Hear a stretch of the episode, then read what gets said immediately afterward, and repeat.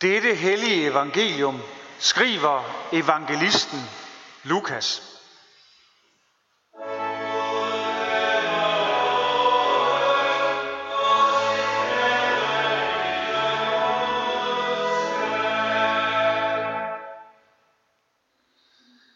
Jesus sagde,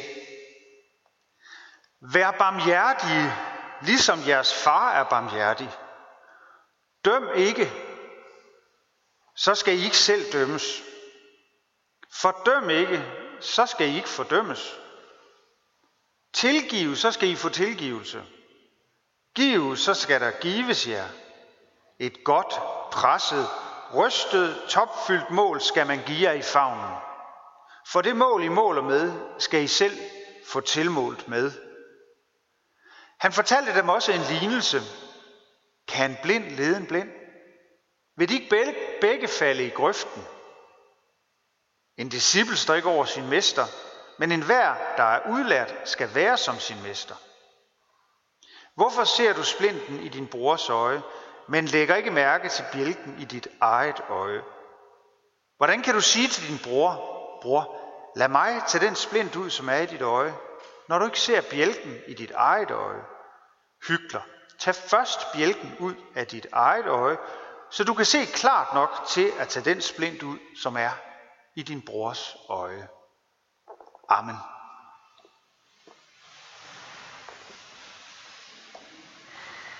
Gud Fader, vær til stede her i vores midte. Jesus Kristus sender sin nåde. Gud Helligånd oplys ordet for os. Amen.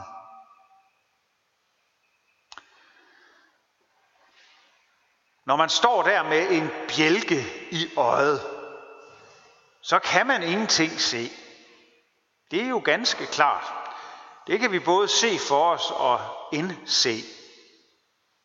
Men ikke desto mindre så er det ofte sådan, at når vi alligevel overser eller fortrænger bjælken i vores eget øje, altså alle vores egne fejl, alle vores egne svigt eller problemer, så kan vi samtidig være vældig gode til at finde alle andre menneskers problemer, se splinterne i deres øjne. Det er en fælles menneskelig erkendelse, tror jeg. Men det betyder ikke, at vi så ud fra det skal øh, sige, at vi ikke skal blande os i hinandens problemer og svigt og fejl. For Jesus siger jo netop, og det skal man lægge mærke til, tag først bjælken ud, så du kan se klart nok til at tage den splint ud, som er i din brors øje.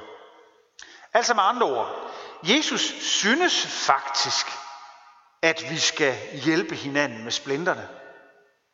Men altså først, når bjælkerne er taget ud, eller i alt fald er erkendt og indset. Vi har meget billedsprog for os her i dag. Og Jesus siger jo også, kan en blind lede en blind? Det er et godt spørgsmål. Og man kan stille det lidt anderledes. Kan et menneske, som har masser af fejl og mangler, har rod i sit livsregnskab, har ubalance i det, kan det menneske være en god sparringspartner for andre mennesker? Spørgsmålstegn.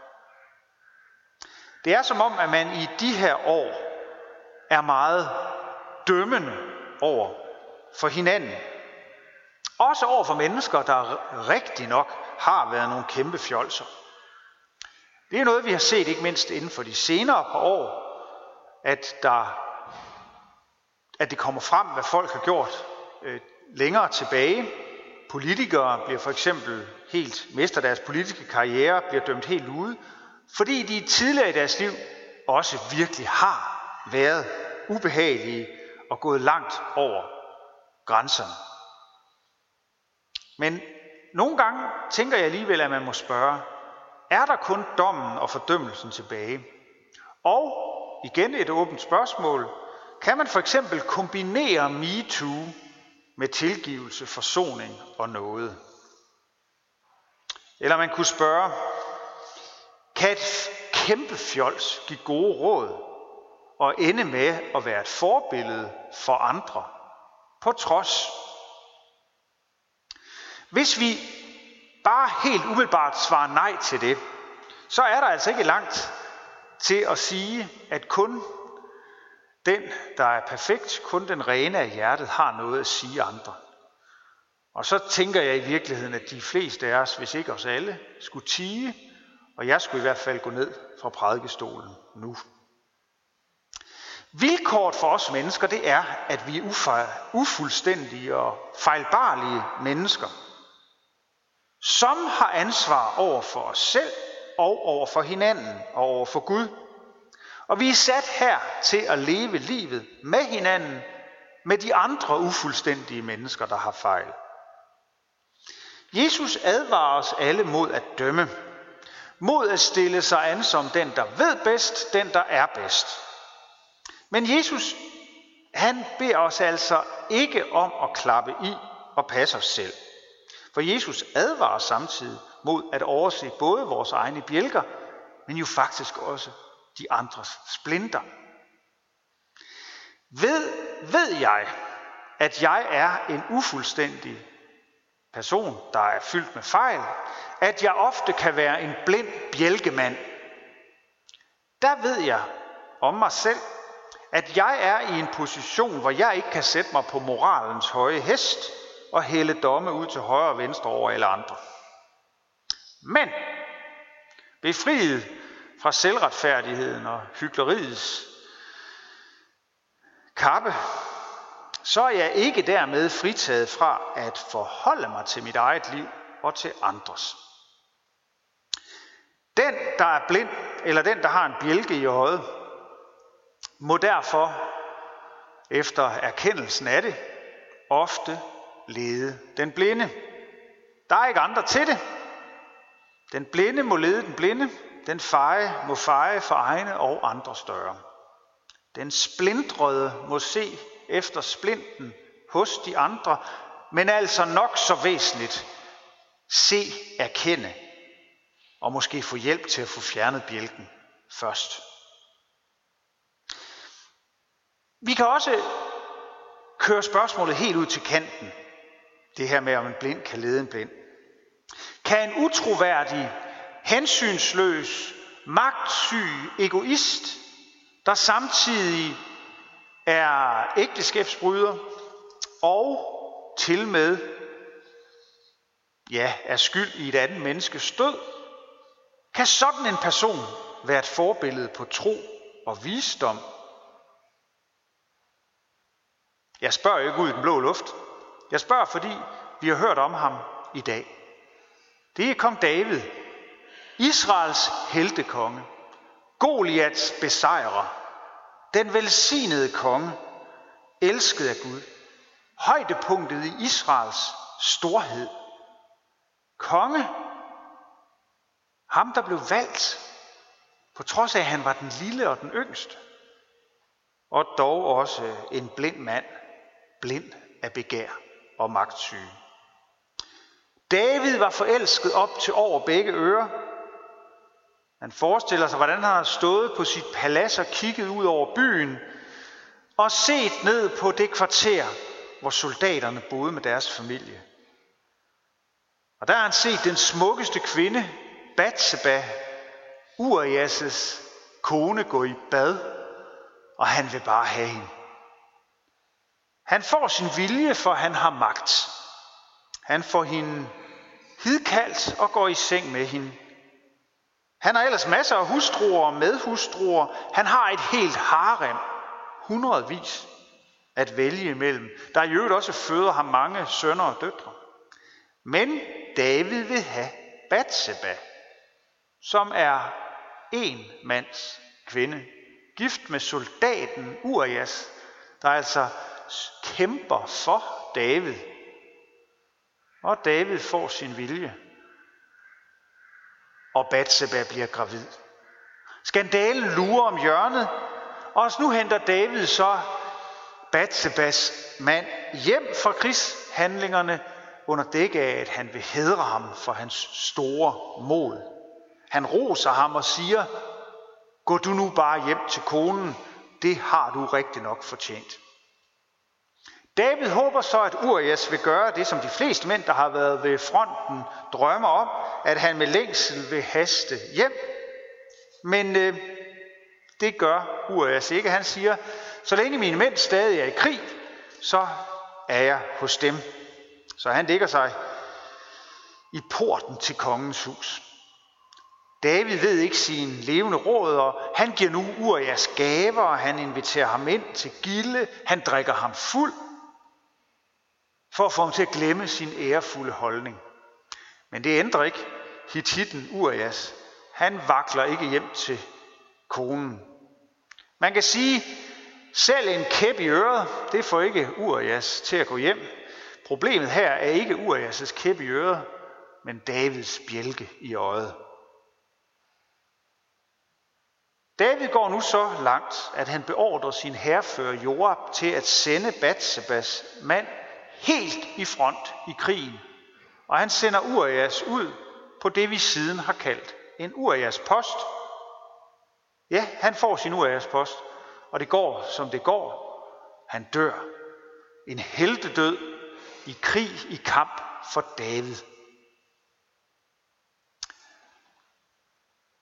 Da David ikke kun ville redde sig ud af en pinlig episode selv, men også ville have Batseba for sig selv, og helst synligt og åbent, og ikke kun skjult, så tager han hende til ægte straks, efter hendes lovfor, lovformelige sørgetid som enke er overstået. Og så er det, vi hørte det også fra 2 Samuels bog, at der står, det som David havde gjort var ondt i Herrens øjne. Nu kommer profeten Nathan så og fortæller den lille historie, som jeg læste derop fra, om manden, den rige, som har masser af får og kvæg, men tager den fattige mands eneste lille lam og slagter det, da han får gæster. David bliver naturligt nok rasende, da han hører den historie om en hensynsløs og egoistisk mand. Og han vil gøre, han vil have, at den mand skal have sin straf. Men så er det, Nathan siger de berømte og rammende ord. Du er manden. Den beregnende snu, dygtige David afslørede på et splitsekund, og hele hans værn af selvretfærdighed, og jamen, hvad kunne jeg ellers have gjort? Det falder til jorden. Hele hans verden bryder sammen. Sønderknust og tynget af skyld, råber David, jeg har syndet mod Herren. Og så siger Nathan, så tilgiver Herren din skyld. Vi kørte, helt, vi kørte spørgsmålet helt ud til kanten. Kunne en utroværdig, magtsyg, hensynsløs egoist være visdom på tro, eller på at være forbillede på tro og visdom? For det er jo det, David er. Davids salmer. Jesus bliver kaldt Davids søn. Davids staden, Davids rige. David står som den ypperste for det, som Gud ville. Slet ikke fordi David var perfekt. Overhovedet ikke. Og heller ikke fordi, heller ikke på grund af det, David gjorde af sig selv. Han var på mange måder en slyngel. Han var også en, der betalte for sine store fejl og onde gerninger. Batseba og hans, altså det barn, de får Batseba og ham, det dør Derefter bliver de så forældre til Salomon. Gud kunne altså bruge David, fordi han samtidig, David samtidig med, at han var et kæmpe fjols, også var en, der erkendte sine bjælker, som han selv var skyld i. Når Jesus vil have os til at se på vores bjælker, og Davids var jo kæmpestor, og det er ikke sikkert, at vores er lige så store, men vi har dem alle sammen, så er det fordi, vi skal se klart. Hvis vi vil vedgå, at vi er på spanden, at vi har svigtet Gud og mennesker, så er der en mulighed for, at Gud kan omforme os, som læret i pottemærens hånd. Ja, at han kan bruge os til glæde og gavn. Ja, til at være lys for andre, til at være en velsignelse for andre. Ikke fordi vi lyser i os selv, men fordi vi skinner af den kærlighed, Gud lyser med os på. Det er sådan, det var med David. Det er ikke hans eget lys, han har skinnet med. Når der er et stråleglans omkring David, så er det bestemt ikke på grund af ham selv, men det er genskæret af Guds himmellys. Vi skal ikke dømme, for vi er vide. For der er en, der dømmer os. Det er Gud. Gud dømmer os, og vi er dømt. Men for Jesu Kristi skyld er vi også tilgivet og taget til noget og elsket, ligesom David blev det. Vi er ikke i en position, hvor vi kan dømme og nedrakke andre. Det, er, det var en lærestreg af de store for David. Men samtidig er det værd at lægge mærke til, at Gud kan bruge slyngler, og han kan bruge blinde i sin tjeneste. Dem, der ikke kan indse og se noget. For han ønsker at få os til og hjælpe os med at tage de bjælker ud af vores egne.